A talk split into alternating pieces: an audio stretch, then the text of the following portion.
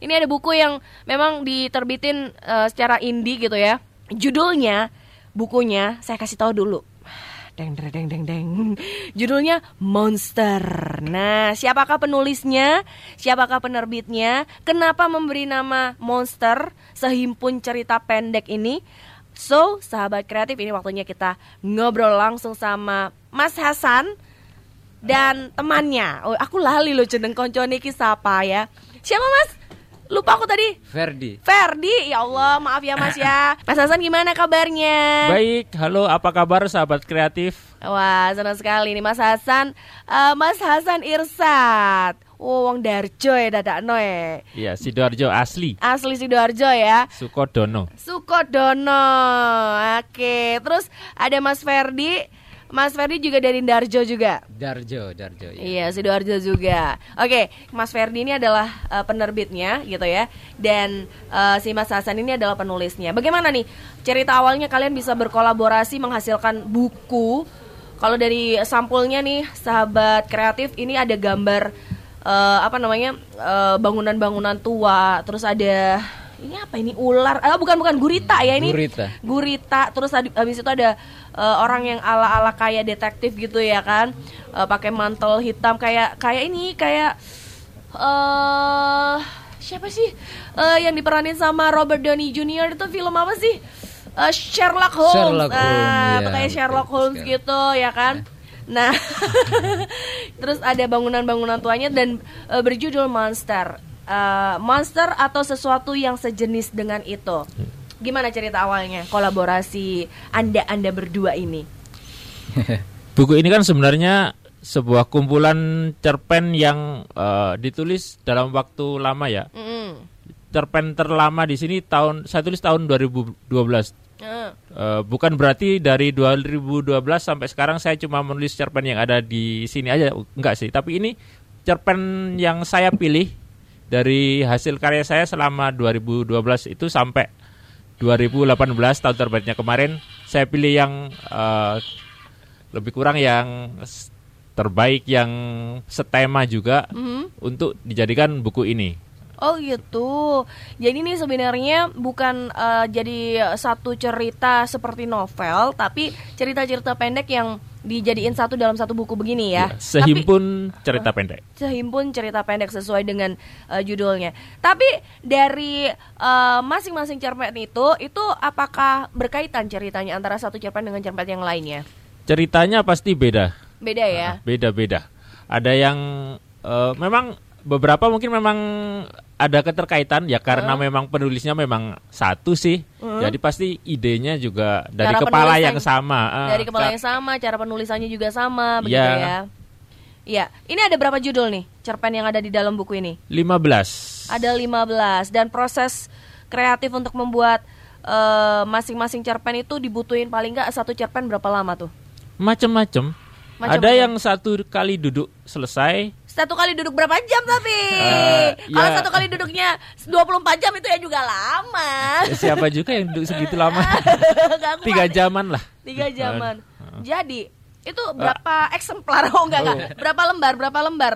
Eh, satu satu novel. Eh satu novel lagi. Satu eh, cerita pendek. Rata-rata cerpen di sini 4 5 lembar. Eh, itu kalau dalam ketika ngetik sih ketika sudah di sini ya sampai 10 halaman, 8 10 halaman. Tapi kalau dalam format A4 itu sekitar 4 5 halaman. Saya kan ngetiknya A4 biasanya. Oh gitu. Baru ketika di format ke buku kan beda lagi nanti. Jumlah halamannya bisa jadi 8, 10 atau beberapa, belas. Oh gitu ya.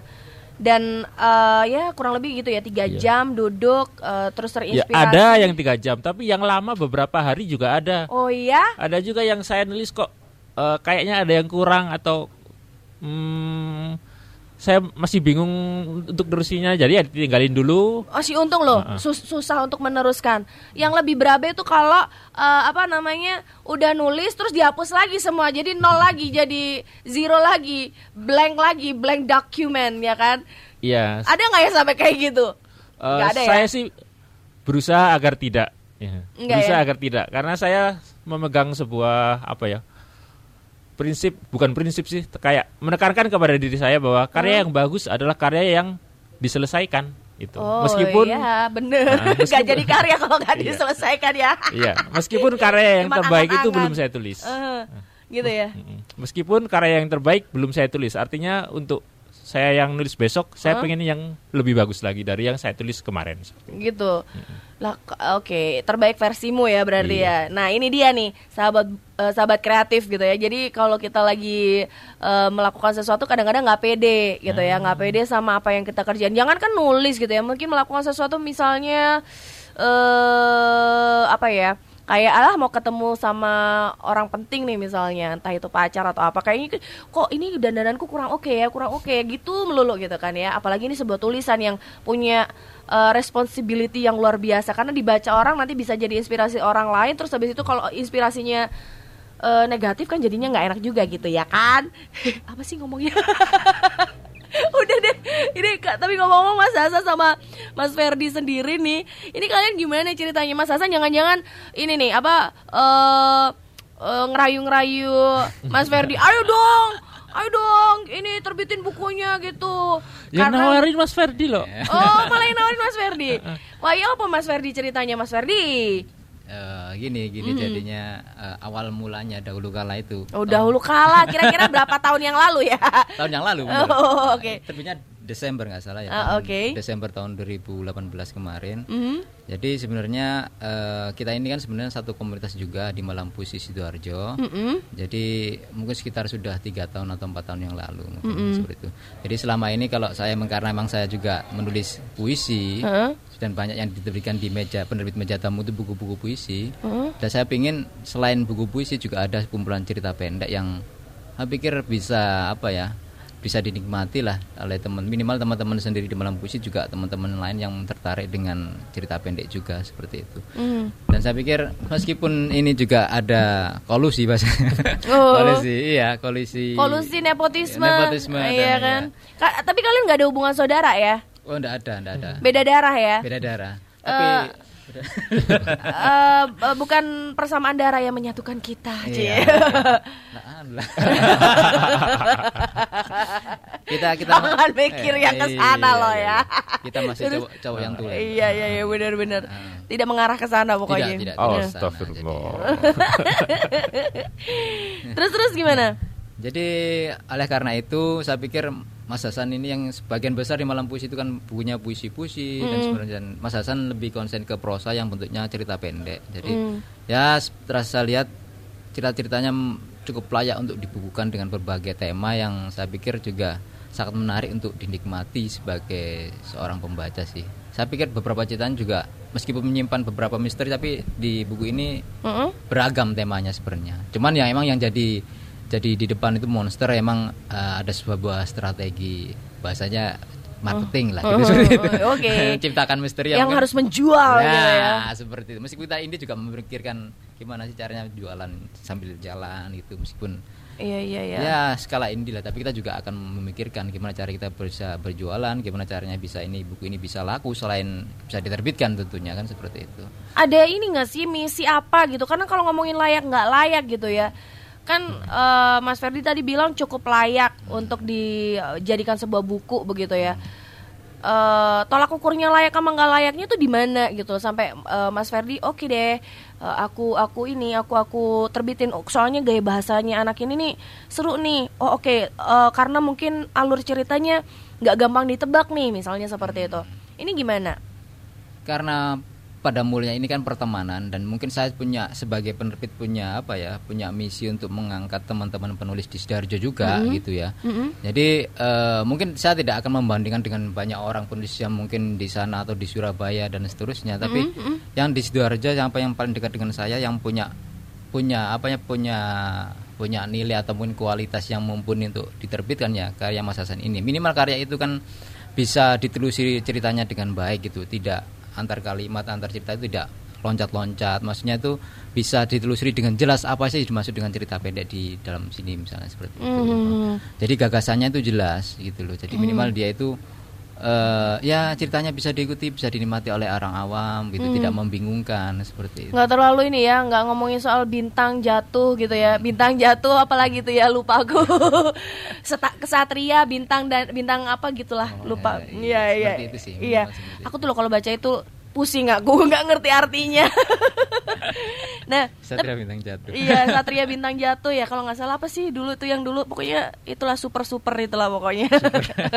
anyway, ini tadi eh, apa melihat dari beberapa eh, halaman yang buka aja random. Ini tadi Ana ngeliat tuh ada banyak judul-judul eh, cerpen di sini dan pengambilan judul cerpennya pun juga eh, bukan hanya sekedar pengambilan judul untuk secara keseluruhan di buku buku ini gitu ya, tapi eh, pengambilan judul di masing-masing cerpennya ini juga unik-unik ya. Ada Seudokavi, ada lagi, eh, terus ada juga apa lagi tuh tadi Polimpom, eh apa? Polimpa dan dan Porompo. Porompo. Saya jadi ingat Pororo. Pororo. Gimana? Memang itu bau-bau dongeng sih kalau nanti ada yang baca. Oh gitu, berbau-bau dongeng. Berarti terinspirasi sama dongeng juga begitu atau bagaimana? Eh ya, awalnya kan memang saya berangkat dari penulis fantasi, meskipun belakangan juga nggak melulu fantasi sih.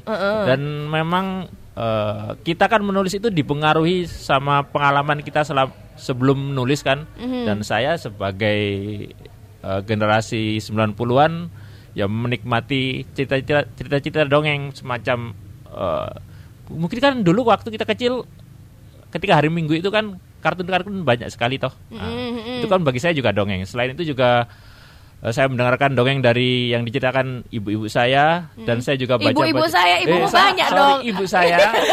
Ibunya banyak loh. Ibu saya, Ibu saya RT saya. atau sekelurahan. Iya, ibunya ibu-ibu paut. ikut Dan- ikut itu anu PKK. juga buku-buku yang saya baca. Saya ingat dulu waktu kecil itu mengoleksi buku dongeng yang ukurannya kecil banget. Se ya kira-kira cuma Apa seberapa? eh, mau bilang segini tapi dari radio nggak gimana bisa. gimana segini seberapa sih seberapa sih? segini. Oh, Apa itu? seukuran kotak rokok. Ah iya, seukuran kegedean dikit lah. Eh, agak gedean Ah. dikit gitu. Oke. Dan itu pasti mempengaruhi saya ketika besar mau nulis cerpen. Ah, teringat ketika kebahagiaan ketika membaca dongeng-dongeng dari situ saya bikin yang pengen bikin yang seperti itu juga ah Oh gitu. Buku zaman dulu irit banget ya, kecil banget ya. Itu Ya. tahun berapa ya, Mas? ah berapa ya saya nggak terlalu tua kok saya. Masih muda.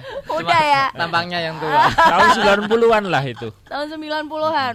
Oh, oke, bisa diterima. Ah, berarti aku yang nggak pernah baca buku kali ya. Kayaknya hobimu memang baca buku dari kecil ya. Tapi eh, apa namanya kalau ngomongin soal cerita fantasi sendiri, eh, kadang-kadang kalau kita ngomong soal fantasi somehow ya ngomongin soal yang tadi super-super itu tadi juga menurut aku fantasi banget gitu kan. Iya. Nah, itu apa? Gimana sih supaya bisa ngedeliver cerita yang fantasi itu tapi tetap eh, punya poin yang bisa diambil eh, ilmunya, hikmahnya, manfaatnya apalah itu gitu kepada pembaca gitu.